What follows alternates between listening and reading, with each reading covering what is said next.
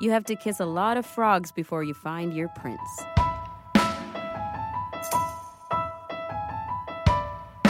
Welcome to AMI Audiobook Review, the weekly podcast where we chat all things audiobooks. I'm your host, Ramya Amuthan, with co host Jacob Szymanski and technical producer Nasreen Abdel Majid. And we're all coming in on this question Who has read Fifty Shades of Grey? The trilogy, the first book. I will even go as far as to ask if you've watched the movies, it'll somewhat count. Nasreen, starting with you. I've never watched it. I've never read it. I was never really interested in it. Okay. And I feel like it was trending for such a long time that I'm like, um, should I get on it? Should I not? But it never really f- fully pulled me in. scared you away, did it? Yeah. All the popular Yeah, Fifty Shades. Jay? I've never read the whole thing, but I was always fascinated with it. So I've read a bunch of samples from it and excerpts to the point where I've probably read like half of it. Like you know, you know what it's about. Oh, yeah, I know what it's about. and I'm the one that picked the quote of the That's day right. today, which was from Fifty Shades of Grey for reasons that we'll find out a little later. Mm-hmm. But- But if you're not familiar, Fifty Shades of Grey by E. L. James, you know, S and M, right? They they didn't refer to it as BDSM stuff. They uh, talked about it as S and M What is S&M? content, sadism, masochism. You know, Oh, that's am I supposed to know that? What? Okay. Anyways, this is the content around Fifty Shades of Grey. I am not. Everybody go and Google it if you're completely unfamiliar. But the reason why we're bringing it up, Jacob, you were going to say. hmm Um, I was having fun looking for a quote from this book, going on the uh, Goodreads quote page, which is hilarious because I, I think people are kind of trolling because they're picking quotes in the book that are like really bad. Yeah. like usually you're supposed to pick the most thought provoking ones and powerful quotes, but in here they're just like choosing like the worst ones. I think it's kind of a trolling campaign to be honest. Mm-hmm. Give I us some can't, examples. I can't read the mass, the vast majority of them, but one of them here is I feel the heat rising in my cheeks again. I must be the color of the Communist Manifesto. Is that a real quote That's a real from quote. the book? Or my favorite, my inner goddess is jumping up and down, clapping her hands like a five year old. Oh, oh, no way. She said inner goddess and five year old in the same sentence in context of this book. Oh my god. That is so disturbing in so many ways. I can't. I highly recommend anyone go see that page. It's hilarious. That's the Goodreads Yeah. quote page for Fifty Shades of Grey by E.L. James. Don't even worry about reading the book. Just go to Goodreads and read the quotes because woo. Yeah, anyways, uh, okay, more generally, the book is categorized as erotica. And I think um, we're going to get into our taboo topics again because this is part two. There's just so many, so many good things we want to get to. We barely scratched the surface last time we brought up taboo topics. But on today's episode, we will take a look at the CELA homepage. Uh, shout out our friends from the Center for Equitable Library Access. Also, Know Your Narrator is on the docket today with Sara Hillis. She's featuring longtime legendary narrator George Guidall. So we'll get to who that is and why he's pretty cool.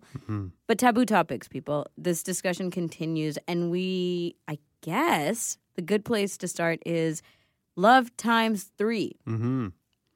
Debbie wrote this one in, eh? Yes, Debbie Williams, my friend and neighbor, uh, wrote to us about Love Times Three, and this is the title of the book Our True Story of a Polygamous Marriage by Joe Darger, Vicki Darger, Valerie Darger, and Brooke Adams. So it's about polygamy, and um, I want to kind of tell you what it's about because it's pretty juicy and very taboo, for me at least. Written in the voices of the four parents, Love Times Three is the story of one man, his three wives, and their 24 children as they live out their faith in a world of prejudice, misconception, and fear. This includes a chapter on the sister wife dynamic, one from Joe on how he juggles his three distinctive romantic relationships, and a chapter from three of their children called My Three Moms. Re- Despite the risk of legal action, the Dargers know it's time to counteract Hollywood's sensational interpretation and correct the general public's misunderstanding of polygamy with the truth. Now, for the first time, Joe, Alina, Vicky, and Valerie Darger, I don't know if it's Darger or Darger, I've said both now, lift the veil on their so called taboo way of life. Okay.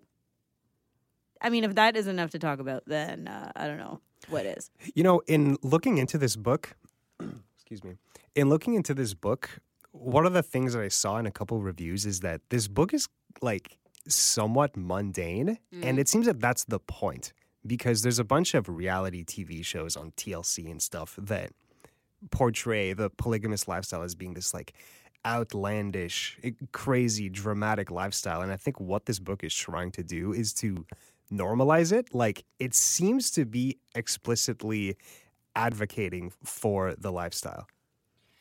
That's true. I think that it feels a little outdated to me. Okay, and hear me out. I, I don't know much about polygamy, and I Out- don't outdated how? it. Like not outdated, but it's almost like we're sensationalizing polygamy. But I think we're a little further ahead than that. Um, so there are a lot of podcasts now, and you know, reality TV shows and all kinds of things where polygamy is being explored. I wouldn't say it's not taboo, obviously, Hmm. because it's not the regular way of life. But um, maybe since the release of this book, there's just been so much more on polygamy that it Yeah. doesn't feel as glorified as it once did. And it was released in 2011, if you're curious. Exactly. Yeah. Mhm. Yeah. So 12 years ago. Um, Dan Savage has a podcast and it just does so much work around, you know, monogamish relationships. And I think that was kind of like an opening into this kind of conversation. So that's one thing that I would point to as just like a huge content creator, um, huge exploration into polygamy. But with books like this, Hmm. It really does depend on the reader, right? Like if you're going into it thinking, "Oh my goodness," which is what Debbie describes um, her experience as, she's still asking the questions like, "People sharing partners." That is wild to think about. Um, you know, normalizing women sharing men and each other, but not the other way around, being as popularized. Yeah, that's right. That really seems to be the typical way that polygamy is done. It's like men with multiple wives, but Yeah. never the other way around. And why is that? Mm-hmm. And then religion. Right. Well, the religious aspect is one of the main reasons why Yes. people feel uncomfortable Mm. from it because it's like, especially in in Catholicism and Christianity, like Yes. they're not cool with polygamy. because monogamy is the only way of life, hmm religiously speaking. There is a book series that I was a really big fan of, uh, The Wheel of Time, which I'm a huge fan of that book series, and recently got an adaptation on Amazon Prime.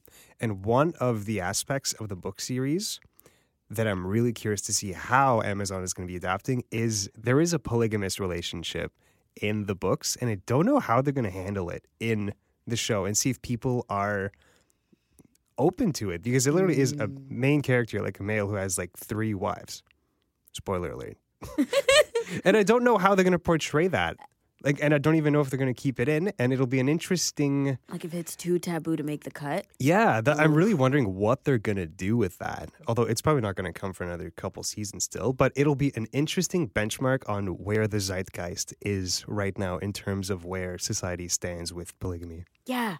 Yeah, and that's a fair question. Like in 2023, where are we at, right? And that's what I meant earlier when this book was released in 2011. It's like, oh my gosh. But honestly, 12 years later, at least coming from my perspective, it's like, eh, it's just a little too glorified, I think. But on TV, it almost feels like a different game. You know, it's that Yeah. question of like prime time or, you know, are we ready for that yet? We'll see. We'll uh, touch base when we know more about that. Mhm. Um, but when we're talking about sex being taboo in literature, I think there are a lot of places to go with that.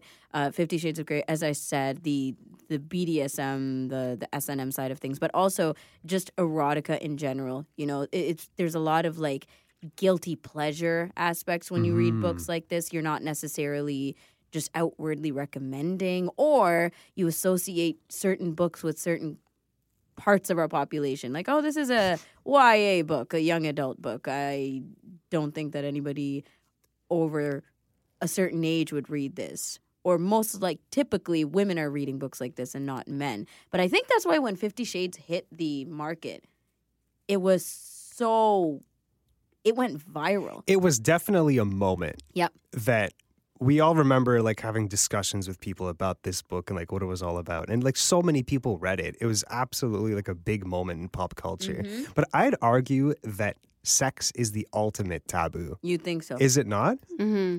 I, w- I would agree. It is. you would agree with yourself? Yeah. Absolutely. I agree with myself all the time. yeah, no. No, I would agree with you because there's i- sex itself is not just one topic. It's like an umbrella of, right? And there's so much to argue about, I think. Like with the S&M side of things, um, you know, we're talking like sex toys. That becomes a part of the question. We're talking about um what do they call it? Like sadomasochism? You know, just uh, violence in sex, consensual violence.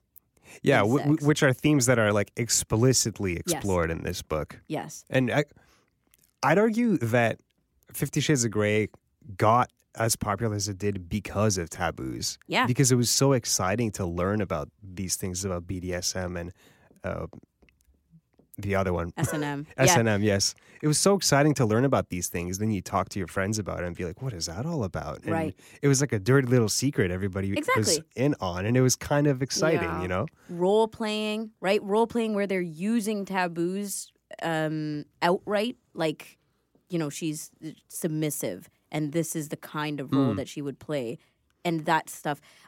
Honestly, it even got, um, I would say, more divided when the movies came out.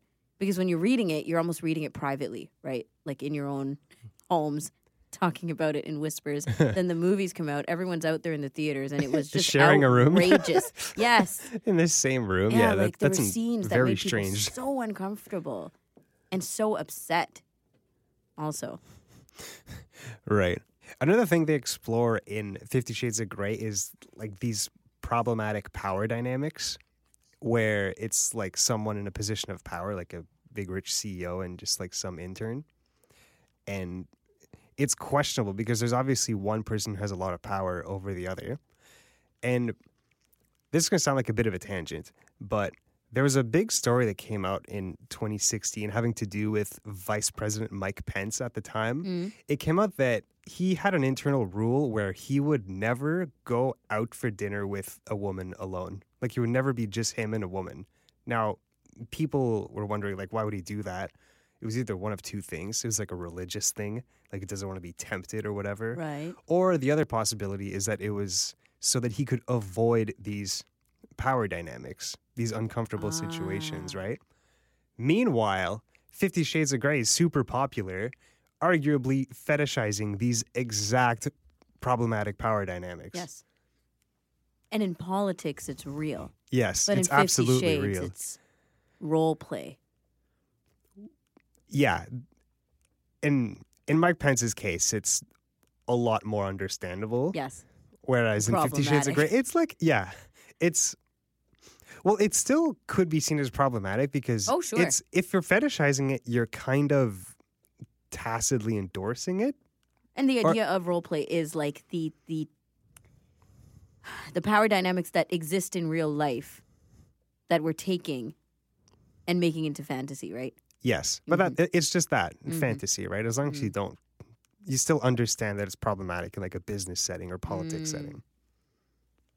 Okay, I can tell you guys about a book that I started reading. Oh, here's Nasreen Um, with the uh, Yes. juicy synopsis of a book again. I need to hear this. Yeah. okay. I found this on uh Bookstagram what? and Wait, can you first tell Yeah. us about Bookstagram? okay, Bookstagram is where people recommend books on Instagram. Oh, I should have known that. I was like, okay, let's look at because we got into taboo books and I was just so intrigued and I was like interested in getting into those books. And I found this book and it's it's actually messed up in so many ways. It's twisted, it's edgy as we explored last time, and it's called Untouchable by Sam Mar- Mariano. I don't know if you guys started reading this book, but No. okay, they're high schoolers. Let me start this off. They're they're high schoolers and that's why it starts off with it being so messed up because they're still young and it's about a guy sexually assaulting a girl and she decides that if she doesn't pursue this relationship with him she'll be responsible for any other woman he might potentially uh, assault. And so she pursues this relationship with him. What? So she's trying to pursue this relationship so she can avoid any other sexual assault that he might uh, he might explore kind of thing with any other girl. And she feels like she's being the hero here, which is so wrong. I want to highlight that this is very, very wrong. Mm. Nobody thinks like that. This is one of those books that I'm like, what did I start reading in the middle? Well, there's a lot to unpack there. I mean, There's a when lot you're going to through traumatic unpack, yeah. situations like that, you you can process in all sorts of different ways, and in a weird way, that kind of reaction seems almost plausible. Mm. Like psychologically? Yeah, that's what makes it kind of Yeah. uncomfortable, eh? Mm. It makes it uncomfortable because they're also very young. Like you guys are talking about high schoolers here. And some people read these books and they're like, "Oh, this is dark romance." Um this is not romance. Uh let's point that out. I don't like how young girls can potentially look at this as dark romance and people can potentially pursue these kind of relationships. This is very toxic. you It's get interesting, you get what? I'm saying? Yeah, yeah, Mhm. no, Yeah. the Yeah. labeling of can be very controversial, right? And I'm not Yeah. necessarily something saying that something is right or wrong, but it's like the biases that we come from, which some people Yeah. might say this is super unhealthy to label that as romantic, and then other people might say, yeah, but there are elements that even if it is misconstrued, there Mhm. are elements of romance in this. Yeah, and I It's feel like uncomfortable. it's very uncomfortable. It's like when you're But, going and you know- watching like thrillers, like psychological thrillers of some sort. You know, you're yeah. not necessarily going and thinking, yeah, this stuff is good for me. it's very disturbing. Like you, you know, the uh, Yeah. book series You. Oh, I got to get the Like, author for that.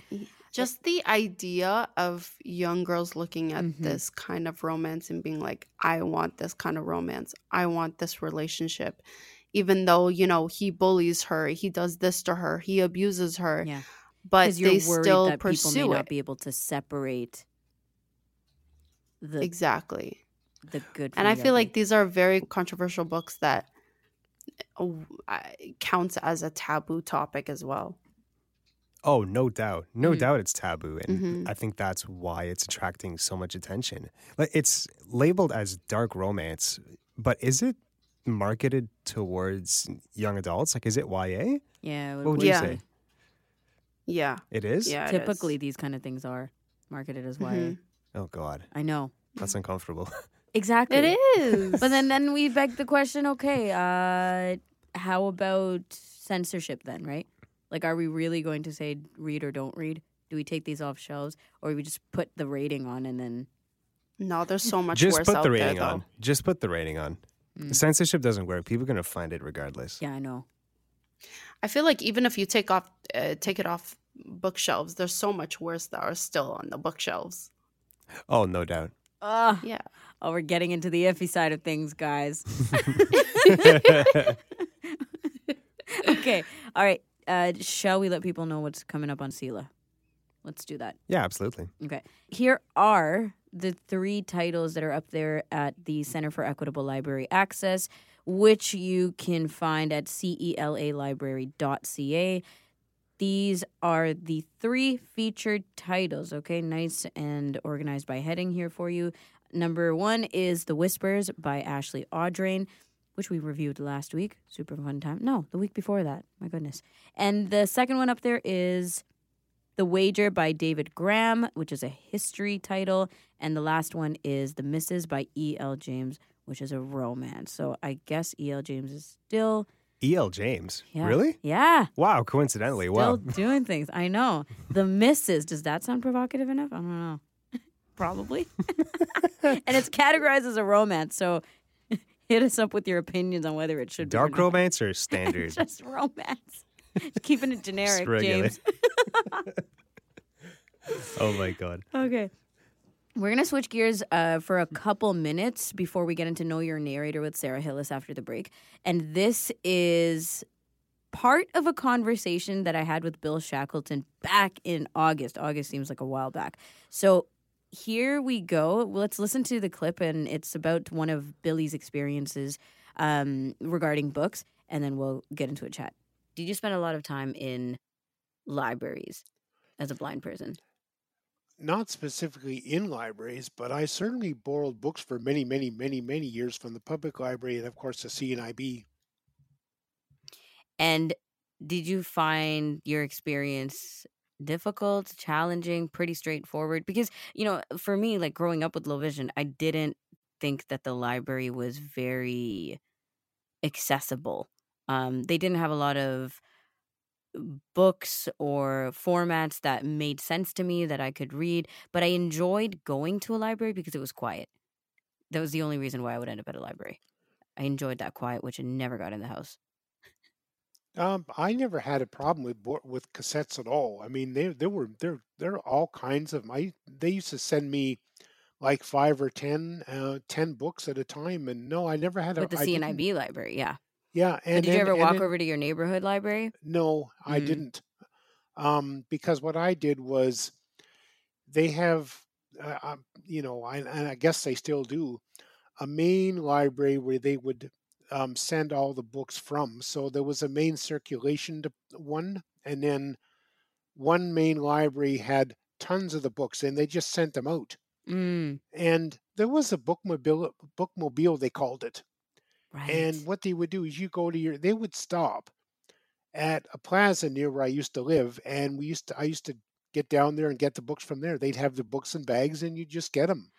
oh, see, that's fun. That Oh, yeah. sounds so interactive to me. Like, even if you're not necessarily um, picking up books that you could read, like physical books. Uh, Did you say they had cassettes and such, though? Oh Like yeah. audi- talking? Absolutely. Oh Oh yeah. my god, amazing!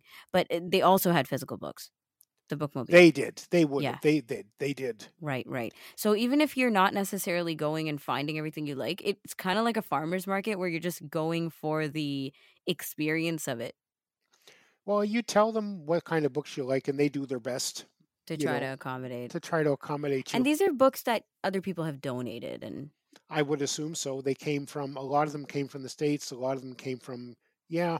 right. Um, I don't know. I guess a CNIB in some cases. Do you remember going with like who you would go to these bookmobiles with? Oh, Uh, my father usually. really? and we'd pick up we pick up two or three bags of books Yeah. and it's sort of pot luck. you never know what you were going to get Sure.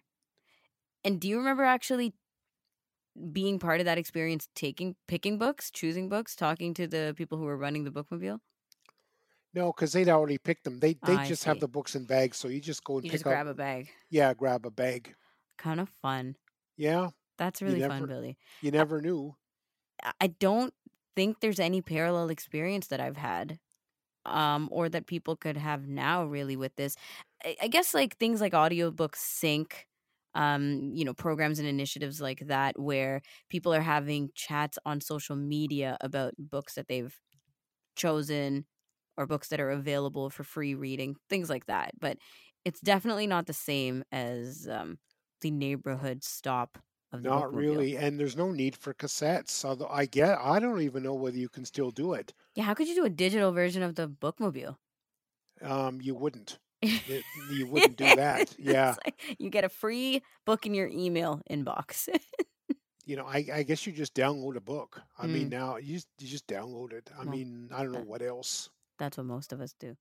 That was Bill Shackleton, longtime AMI technical producer, talking about how he used to procure books back in the day. Rams, Mm, mobile library, yeah. Bookmobile? bookmobile. Yeah. That is super cool. This sounds like something, uh, you know, that you should, um,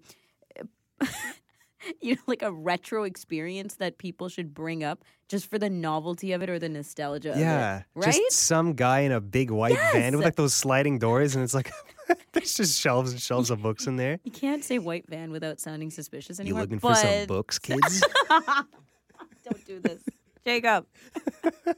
But, But no, yes, real yes, talk yeah, though, yeah. we've always romanticized book distribution. Mm-hmm. Like there's this idealistic image of a library, and there's always these articles being written about like new ways of books being distributed or Mm. uh, free book programs, and we're always so proud of that stuff. And just reading in general is so idealistic, and this bookmobile is exactly that. It's It's it's, just it's beautiful. Yeah, it's it's cute. You have like I don't know the bonding sessions with the people you're going with, and I'm not sure if that I'm romanticizing that part of it because you know if I'm blind and I'm going with my mom or dad or friends, you're kind of exploring books together, and that seems very different from the way we do books now. Yeah, Audible like, just recommends. getting a like a bag full of books that Yeah. hasn't been picked out by an algorithm. It's just like some dude in the back of a van just chucked them together. Again with the van. yeah, no. Why does it have to be a van? Can we get something a little less uh, sketchy? Yeah. Thanks. Maybe like a cart Yeah, like a full U-Haul of truck book. I was gonna say a bus, or a bus. Bus. The book bus. the book bus. The book bus. It's gonna be yellow. Way nicer. like school bus vibe. And then we all just sit around and hang out and read together. I kind of like it. I kind of like it. It's not as complicated as the library. The books on the bus go open and close. It seems like a good a time as any to wrap up this part, guys. Let's wrap. Thank Yeah, you please. so much. All right, we'll be back with Sara Hillis. Uh, she has Know Your Narrator for us.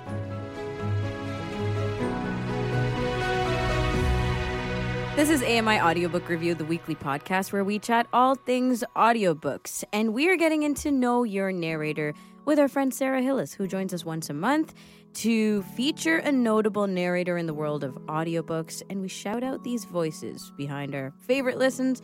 We haven't gotten to any of our not so favorite listens yet, but we're getting to know the fascinating lives and backgrounds of these individuals, which actually are very interesting. And Sara, you do the research, you bring us the people. And today we're learning about George Guidall.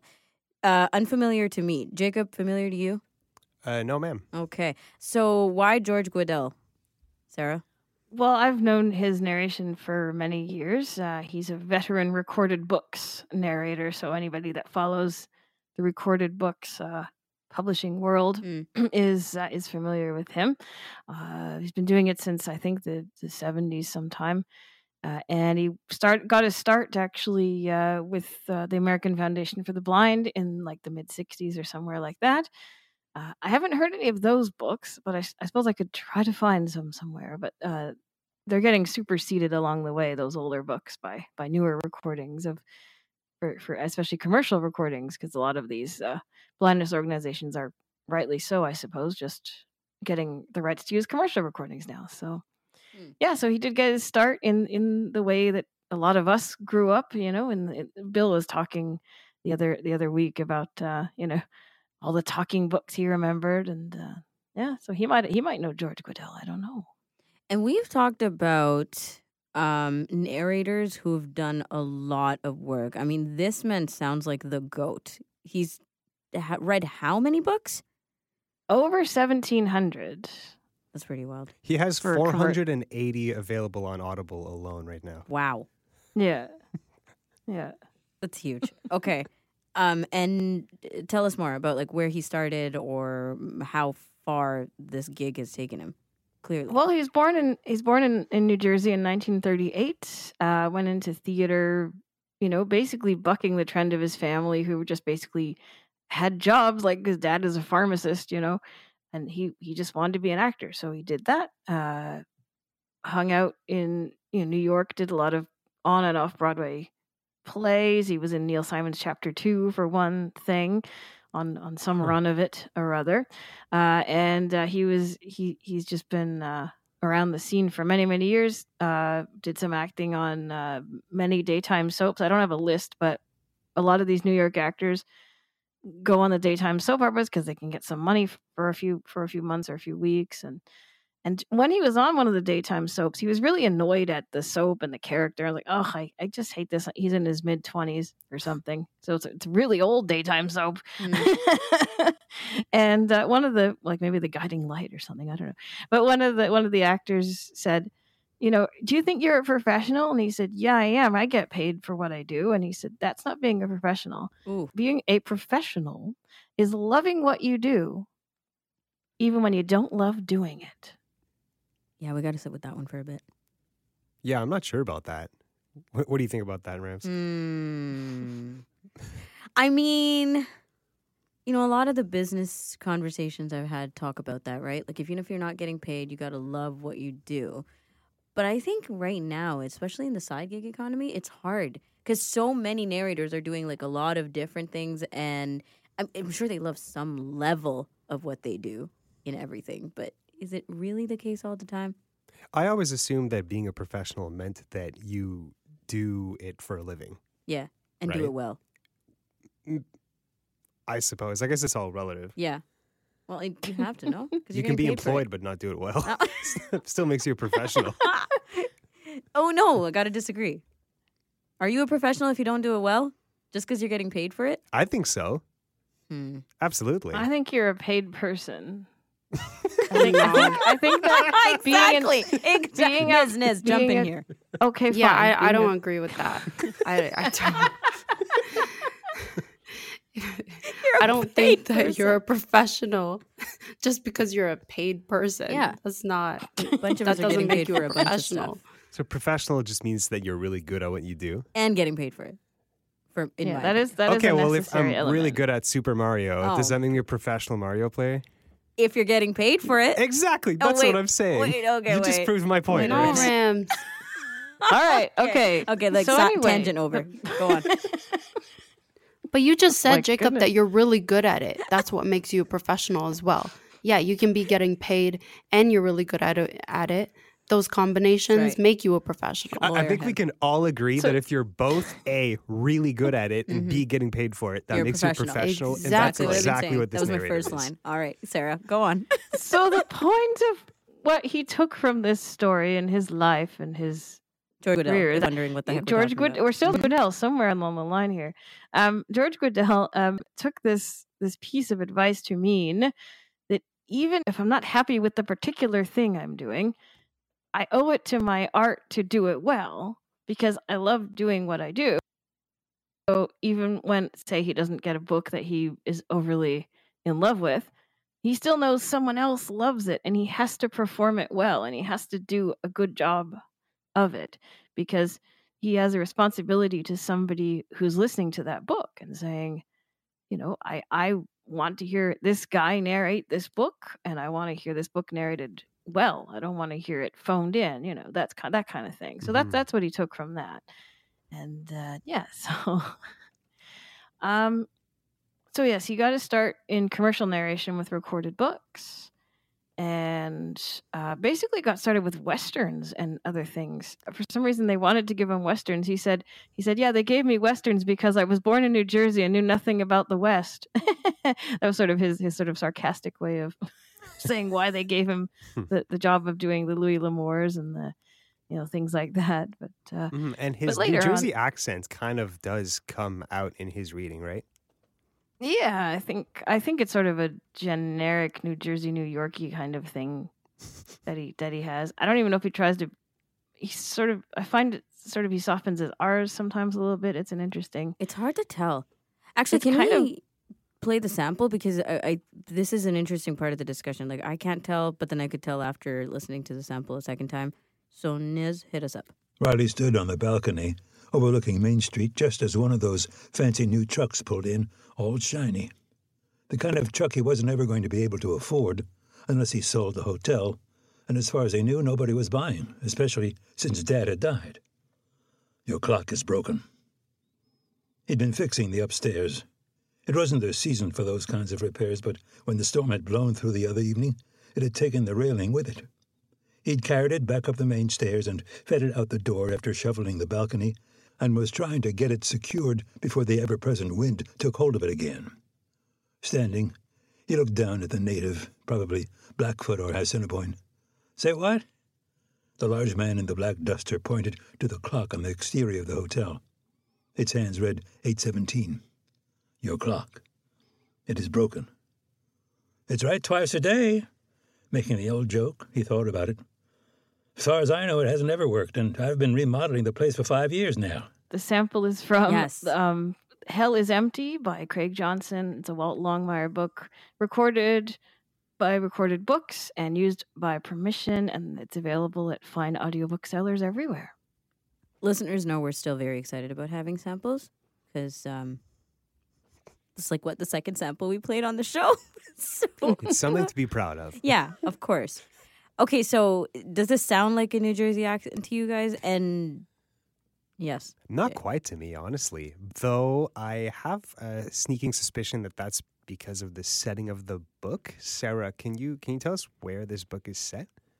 Uh, it's it's set in Wyoming, so That's Um, West E. at least usually right? it's set in Wyoming. He he that's his typical um accent. I, I sort yeah? of feel like it's his typical sort of acting accent maybe. Um Mm, right. That is a thing, right? Because if you have a, a very distinguished accent like somebody from New Jersey would, and when you're doing your acting gigs, you're not necessarily going to be talking Right. like that, right? It's too it's too pronounced. It's too obvious, right?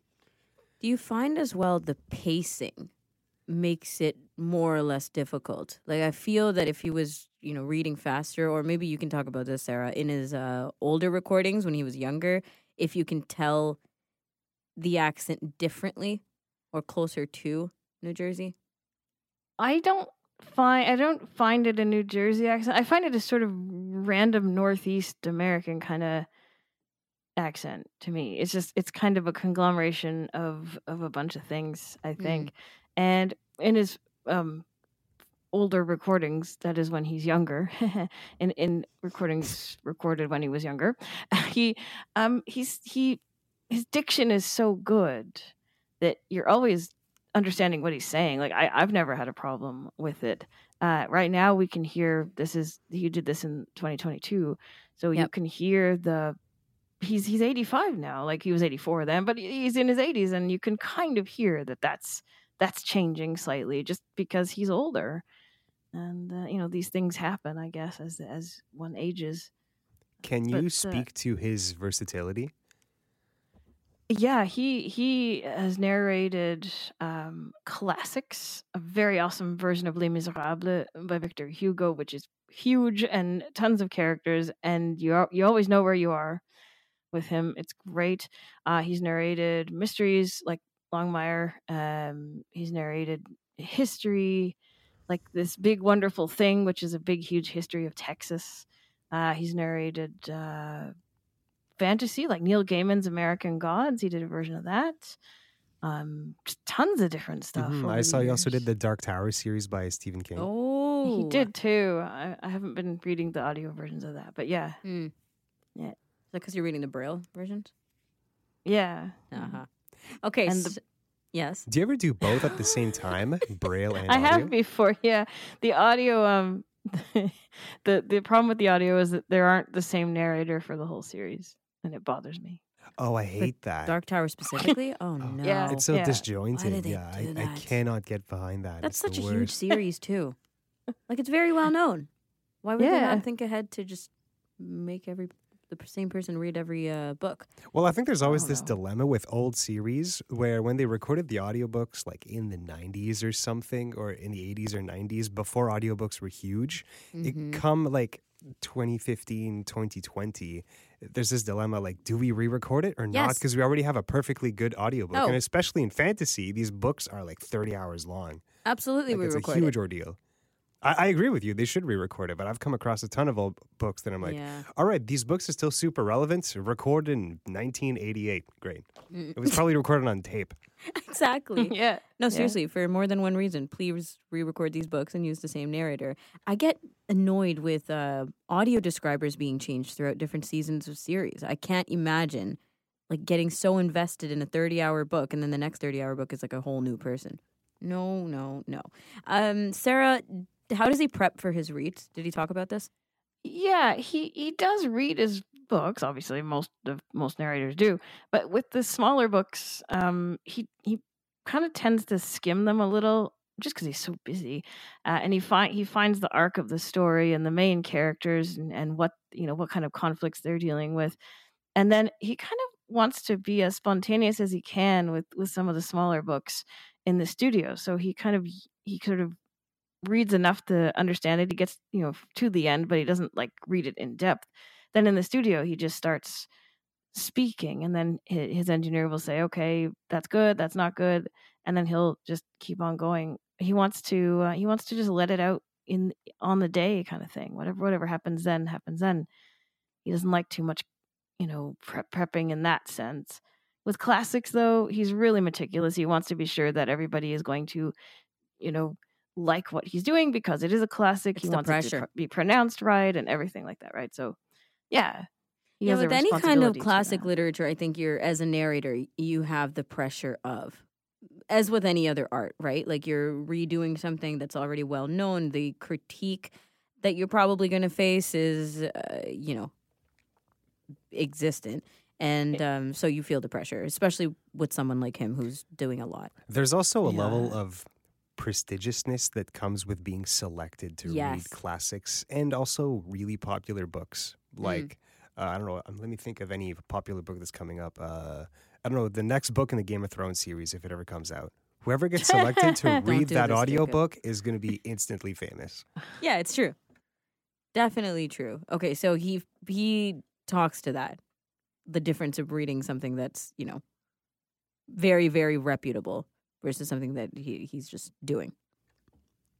Yeah, I think for some of the like the fantasy and the history and like the or the mystery rather, the sort of shorter books, I think he he just doesn't want to be too tied down because he think like they're they're also kind of fun most of the time and he wants to make sure that he can be free to to to do what needs to be done. He he talks a lot about supporting characters and how they can be a little more colorful vocal wise, but the main characters have to be you know as carefully done as possible so that they don't sound over the top they're they're telling the story or they're they're the ones that are talking the most and you you want them to be good but not ridiculous sounding but some of the supporting characters you can you can make them sound more colorful because that makes them more vivid to the Mm. reader as well and yeah he calls it vocal portraits Oh, that's nice.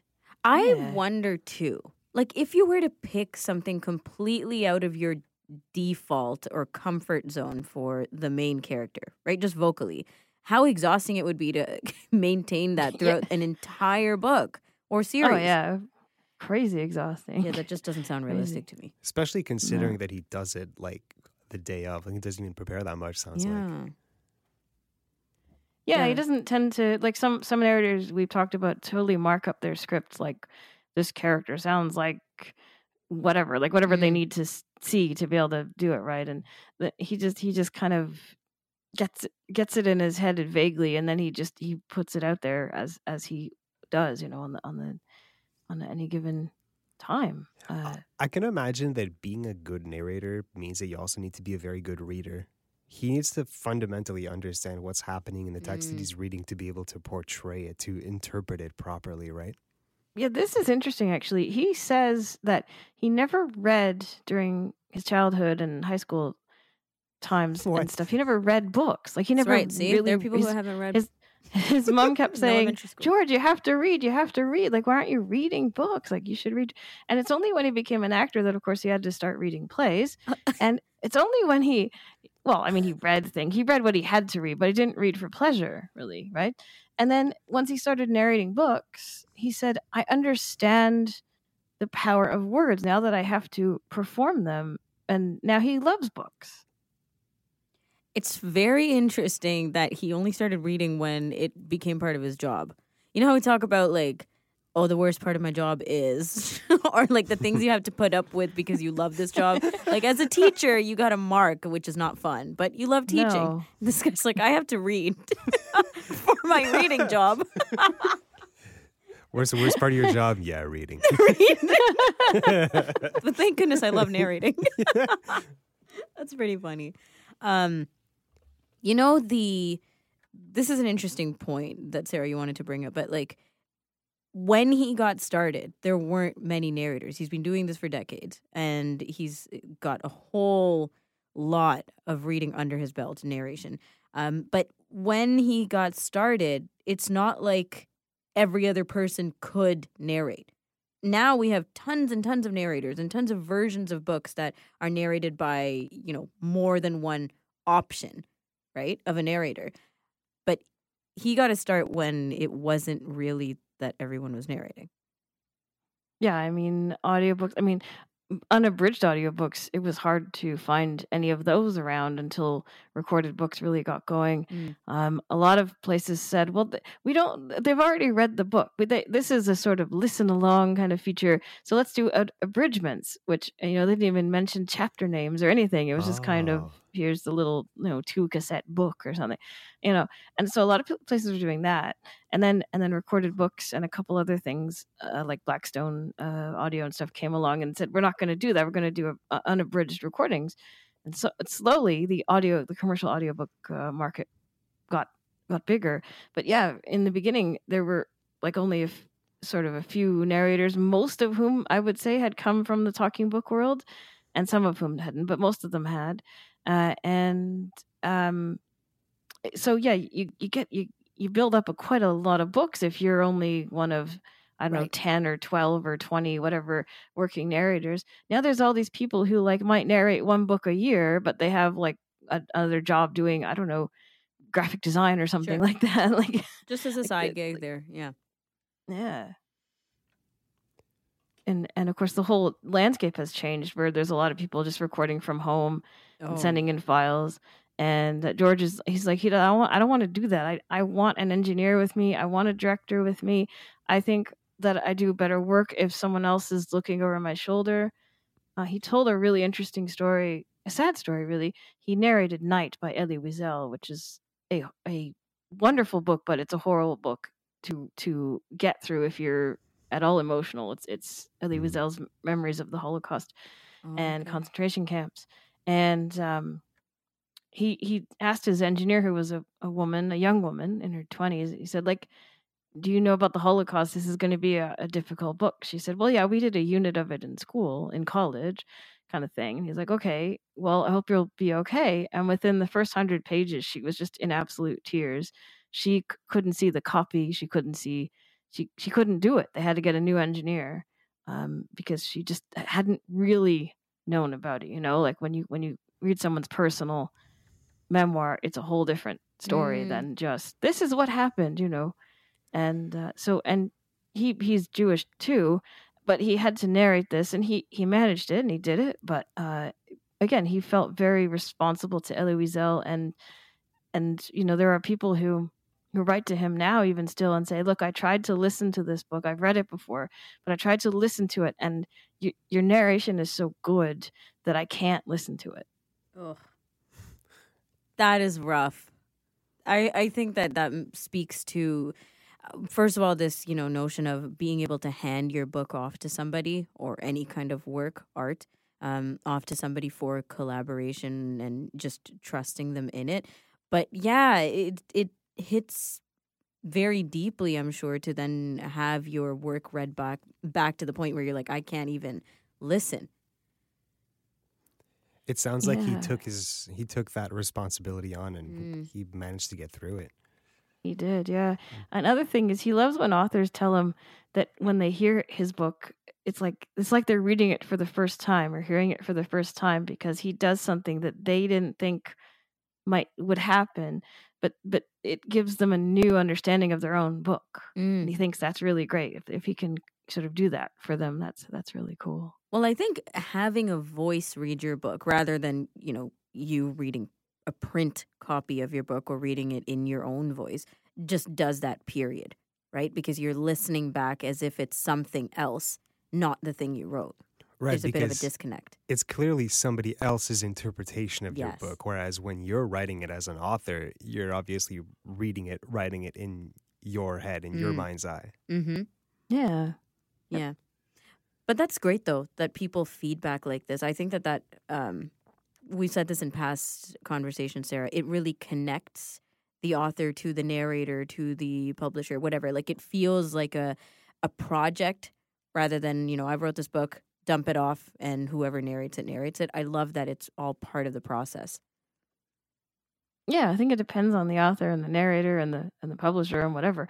But uh, the other thing he he really loves getting fan letters, uh, and he gets fan letters that say, you know, you, you really helped me. You know, I was ill in bed for three weeks, and I listened to this really long book, and you were there all the time, even though I was sick. You know, or just having a tough time or being alone or or just having my life, you know, as being my life. You've you've Mm. helped me pass the time. He really likes hearing from fans about that. Uh, one time he got a fan letter though that said, you know, there's too much, you know, profanity and sex and violence in this book. You don't usually read books like this. Like, so he uh, he kind of has made it a bit of a rule that that you know th- there are books that are George Guidall books and there are books that are not George Really? Guidall like not him but the publisher too I mean once once he got those letters he was like well I don't want to be Mm. responsible No for way. people He has an image, I guess he wants to uphold, eh? yeah. yeah kind of yeah He was Yeah. involved in reading the Holy Bible, which uh, on Audible is a digestible 102 hours. oh I haven't heard that version before 102 triple digits. Never heard of that. If you want to use up your credit on Audible, that's what you buy it. You know, Actually, your that would be worth. totally worth your credit. yeah exactly But it makes sense for someone to want to manage their their image like that, right? Because like if you have fans, that's very valuable, and if you're pissing off your fans, they're not going to come back, right? Well, once you read the Bible, you can't really. He didn't read the Oh. whole thing to be clear. Like they had a right. bunch of different readers for that one.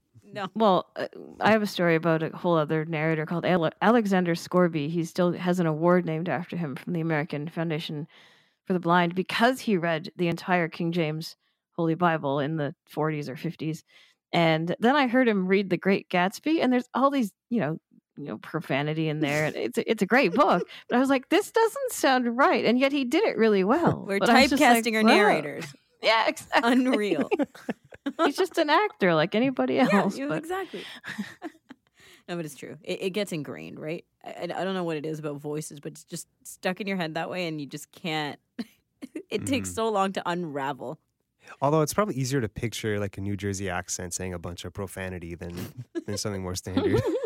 yeah, he's he's on the side of the wrong reputation. He should go more for the profanity. yeah. Um, when I first encountered him, I didn't know he was a narrator. I thought he was just some like flunky at recorded books because all I ever heard was this is Tess of the D'Urbervilles, narrated by Davina Porter, and Thomas Hardy was blah blah blah or whatever whatever it Oh, was. like it wasn't that one. It was a different. Yeah, he did. He like the, what they did for a while was have another narrator do an Ah. intro, and then Promote, the yeah. actual narrator read the book. And so, but so for a while there, he was the only person I heard doing the intros of these the guy who didn't books, make it. and I never heard him re- read a full novel until a little later. And I was like, oh, he's like an actor guy. Yeah. Okay. And also, he has like seventeen hundred books. yeah, imagine that. Yeah, Well, yeah. Literally at the, the time, it might have been like 500. or- right from the flunky of recorded books. I love that. Um, it's funny. tell us about his social work. This he's uh, well, he to the community. apparently, yeah, apparently when he was 50, he got a master's in social work. And I don't know how long he did this for, but he did counseling in the day and then did his acting stuff at night. And who knows when he did the narration? I don't know, but he would have been narrating by this point. Uh, so yeah, he, he, he, I don't know how long, again, this was his, one of his careers, but obviously he, he did it. And so he was a counselor. I don't know if he's a good counselor or a bad Mm. counselor or whatever. But he's but- doing things in the similar in a similar vein, right? Like the um, talks or presentations that he gives at libraries and conferences. Yeah, he has he has a presentation called "The Art and Artifice of Audiobook Narration," and uh, someone said, "Well, there's a library in New Jersey that wants to hear a book narrator. Can you do it?" This was in like the '70s, and he's like, "Why would I want to talk to a library? What's the point of this?" But he walks in the room, and everybody's like, "It's George Guidall. He's narrated, you know, whatever." He narrated, you know, at the time. And so everybody sort of knew him and he was like, Hey, that's cool. So he had no idea he was like a well-known narrator at that point, you know. That's lovely. I, I think that that's nice. Um, because we have so many conversations about narrators now, but I don't think that conversation was necessarily accessible uh, at a before a given point. You know, where people could say, "I love this narrator. I love uh, storytelling this way," and things like that. Well, yeah, and Well- audiobook audiobooks were kind of niche too because Mm, they were like a mhm. hundred dollars a book, Whoa. or maybe not quite, but they were quite expensive Yes, to yes. buy those, and you had to mail away for them, and like it wasn't just and you didn't was go really to a using them, store, right? Not everybody. No, it was Mm. like busy people, I guess. Who Mhm. I don't know. I don't know. It was it was really niche back then. I mean, at one point they had them on vinyl records, right? And then on tape. Like Mhm. those mediums are expensive just to start with. That's so true. like the the versatility that comes with doing stuff digitally is like you can't you can't deny it. Mm-mm. Um, yeah. Sara, any final words on George Guidall? Oh, just just that. I mean, I just think he's one of our greatest narrators. I don't know how much longer he can do it for, but he seems to be having no sign of stopping. He had a book come out this month called The Longmire Defense, so another Longmire, and next month in October he's got a Philip Roth book called Exit Ghost coming out. So he's still doing it. Fantastic. And uh, now we have another narrator in the books. Sara, thank you so much.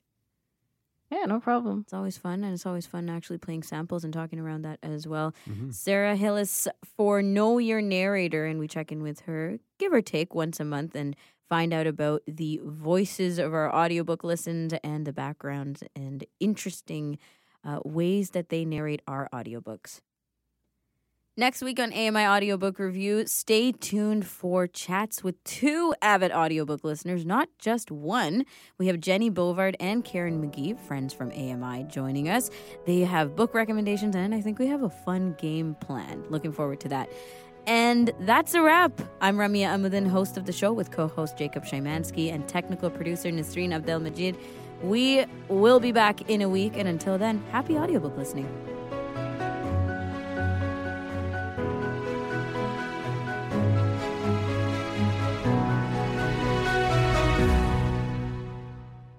Join us weekly for The Pulse with host Joita Gupta, who brings us closer to issues impacting the disability community across Canada.